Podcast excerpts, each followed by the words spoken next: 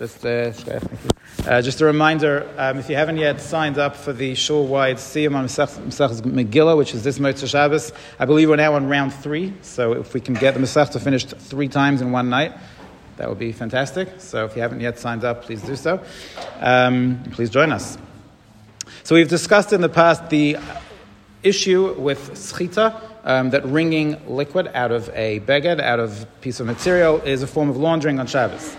Um, but there's actually another issue, um, and that is that Chazal made certain gezeros. They were concerned with certain types of um, wet cloths. You can't even touch them, can't use them, because you might come to wring them out. So where, where is this relevance?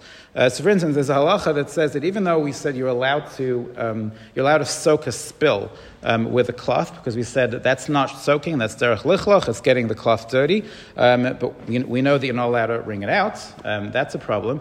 But there's a, there's a halacha that if you use a rag that's too small, so you've got a big spill and you've got a small rag, what happens when you use a rag that's too small to clean a big spill? You do some of it, on a Tuesday at least, you do some of it, and you take the rag, you wring it out, and you put it down again to get more of it.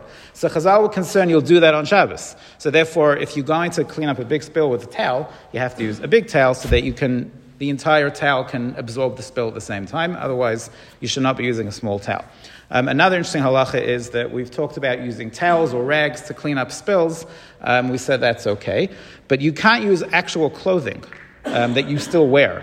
I'm not talking about the old shirt that you now have downgraded to a rag. I'm talking about a shirt that you would normally wear. So something spilled and there were no rags around. So he said, okay, I'll use a shirt and we'll, we'll wash it. So Chazal were concerned that if it's an actual shirt that somebody might want to wear on Shabbos, somebody might start wringing out that shirt. Um, so therefore, you can use a towel or a rag that's designated for um, spillage cleanup, but you can't use an actual, uh, an actual beged.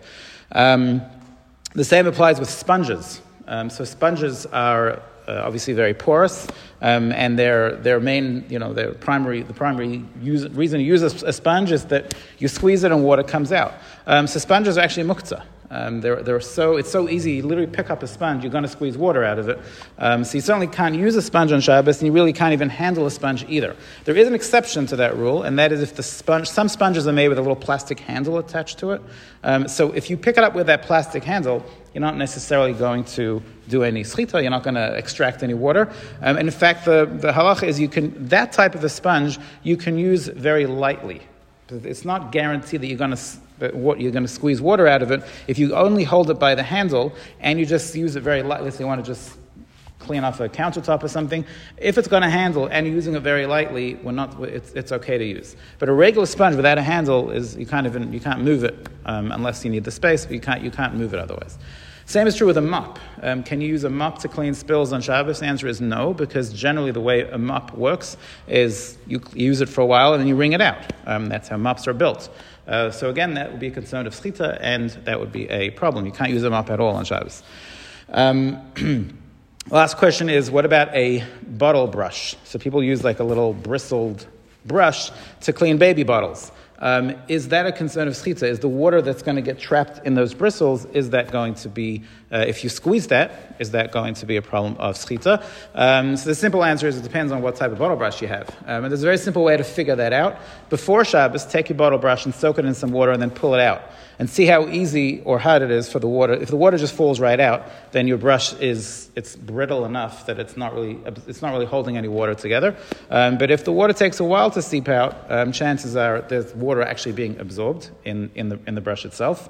Um, and sorry, one last thing, um, can use a dish towel on Shabbos to dry the dishes. Um, as you, so getting the towel wet is not a problem. It's derech lichloch, you're dirtying the towel.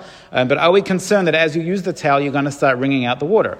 Um, so the halacha is generally, it's not really an issue because as long as the towel is dry enough to use, there's nothing to wring out, right? So, and at some point when the towel gets so sopping wet, you wouldn't use it anyway, right? You just put it aside. Um, so as long as it's not completely wet, you can use it. Once it's completely wet, you actually should put it aside because now we actually are concerned you might start to wring it out.